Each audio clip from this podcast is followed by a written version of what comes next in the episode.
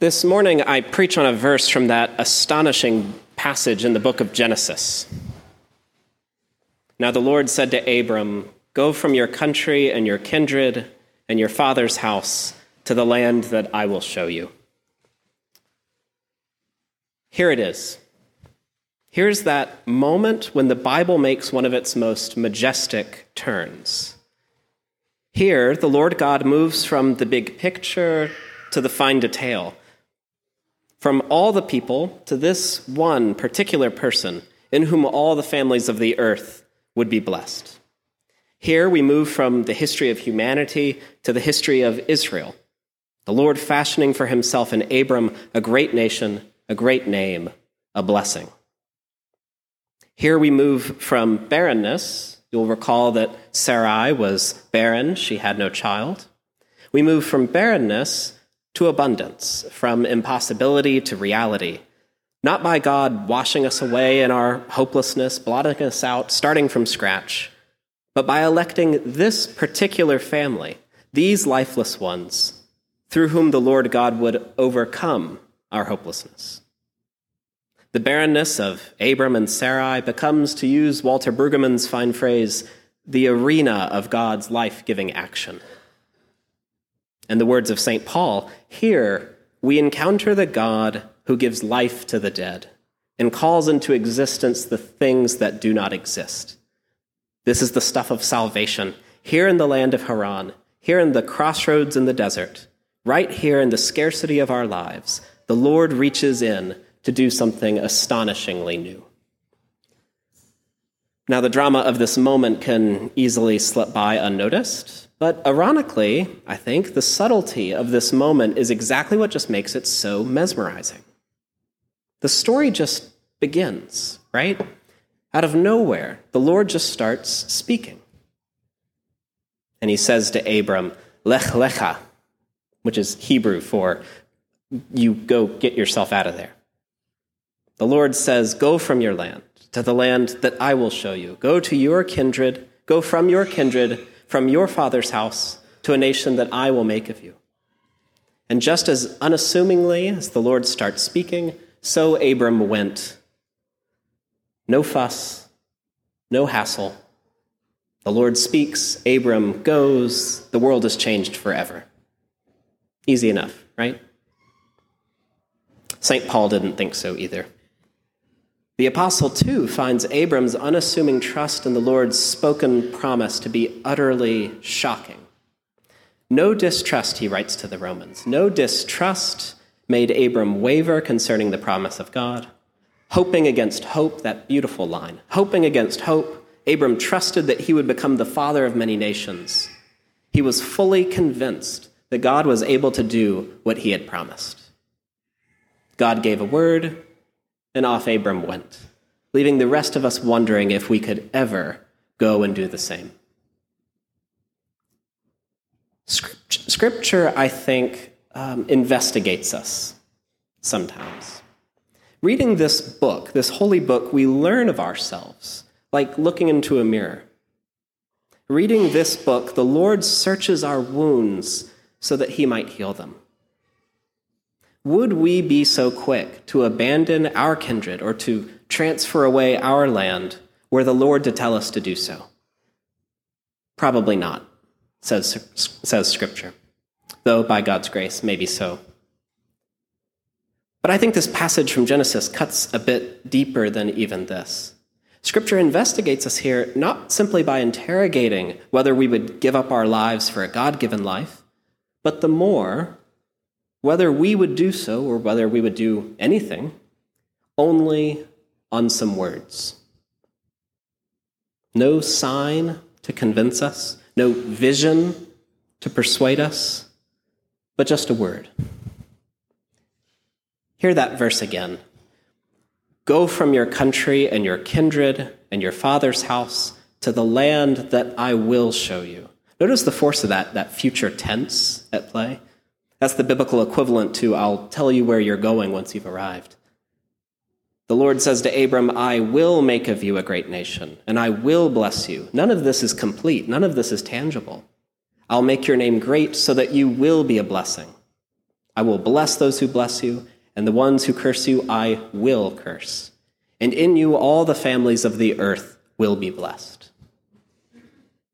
All that Abram has to go off of are some words, just some words, but he goes anyway. The world turns here on a word from the Lord. This, I think, is the great question that Scripture poses to us here. How do we follow our Lord when all he gives us is a word? Now, perhaps some of us worry that we do not hear the Lord speaking to us too often, maybe never. To hear a word from the Lord is the privilege of a rare few, of contemplatives and mystics, those people over there, but not me. But I think the Lord speaks to us far more often than we like to think. His word comes to us in Holy Scripture, proclaimed in the midst of the gathered faithful, preached by the unworthy preacher, steadily taught by our Sunday school teachers, those quiet doctors of the church, as one of my professors likes to call them. His word comes to us in the sacraments. In baptism, we believe it is the Lord who speaks this day to Charlie, Whit, and Arthur. You are sealed by the Holy Spirit in baptism, marked as Christ's own forever. Confess the faith of Christ crucified, proclaim his resurrection, share with us in his eternal priesthood. The Lord speaks here. And in Eucharist, too, take, eat, drink this, all of you. Do this for the remembrance of me. These are the words of the Lord to us. God gives us his word through Christian testimony, through the faith stories we hear from others, perhaps in something written by a bishop candidate or two, just maybe, if you've been reading. His word meets us in friend and stranger, in conversations with people we like, with people we really like, with people we don't like, with people we can't stand Always be ready for the astonishing Word of God to reach us through conversations shared with people we can't stand. The Lord constantly speaks to us. God is talkative, God is eloquent. No, God's speaking is not as much the issue here. The issue, I think, is that we tend to long for something more than words, right? So often we want something visible, something tangible, something more certain.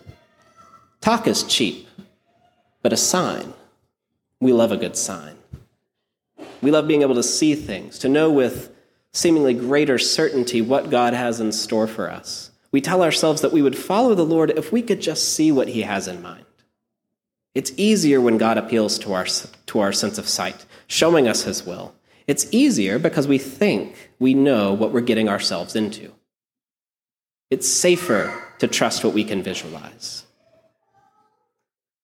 But I'm afraid that sometimes, many times, a word is all we get. The drama of this story is that Abram trusted, not having seen anything, but having heard the sure and certain spoken promise of God. And our prayer should be that we might be able to go and do likewise. And yet, and yet we need not be discouraged by that daunting task. Because time and time again, Holy Scripture reminds us that the Lord can do a lot with just a word. A word from God might just be all that we need. You'll recall that we have our beginning in mere words. As the psalmist puts it, words we just prayed a moment ago, by the word of the Lord were the heavens made. God said, Let there be light, and there was light. A few days later, he said, Let us make humankind in our image, and it was so. Everything in all creation, everything around us, even our own very bodies, are the fruits of these so called mere words. Remember that it is by mere words that the Lord teaches Israel how to live and move. Those ten words, those ten commandments, given from his fiery presence upon Sinai, written on tablets of stone. Remember that it is by mere words that the Lord calls Israel back from their waywardness. Thus says the Lord, was the prophet's refrain. And how could we forget that stunning passage from St. John's Gospel? In the beginning was the Word, the Word who became flesh and dwelt among us, from whose fullness we have all received grace upon grace. By mere words, he would gather his disciples. Notice this morning's gospel passage. Jesus saw a man called Matthew sitting at a tax booth, and he said to him, Follow me. And he got up and followed him. Just words, mere words.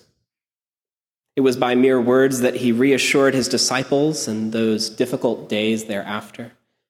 Remember that Mary Magdalene saw the freshly risen Christ, but did not know it was him. She supposed him to be the gardener. But when Jesus said to her, Mary, she turned, she changed. As we listen to Scripture, our story in Genesis becomes less about Abraham doing something miraculous, trusting in God's word, hoping against hope, and more about the Lord yet again doing what he does best, changing us just by talking to us. This is just how God does business. He gives us a word, just a word, and everything begins to turn in a different direction. This is his gift to us. When he speaks, pay attention, because things are going to happen. The Christian task is quite simple, really.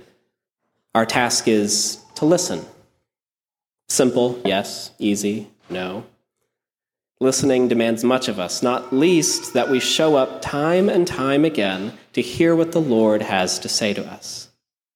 This is why we gather here in this cathedral, week after week, year after year, even in these summer months. This is why we study Scripture. This is why we share sacramental life. This is why we fellowship with others and pay attention to our communities. Christians do all of this because we believe in a Lord who speaks, whose good and sufficient word, fresh each morning, interrupts our lives to do something staggeringly new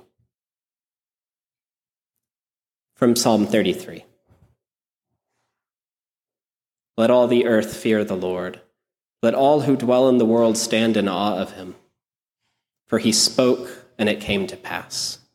He commanded, and it stood fast. For the word of the Lord is right, and all his works are sure. Amen.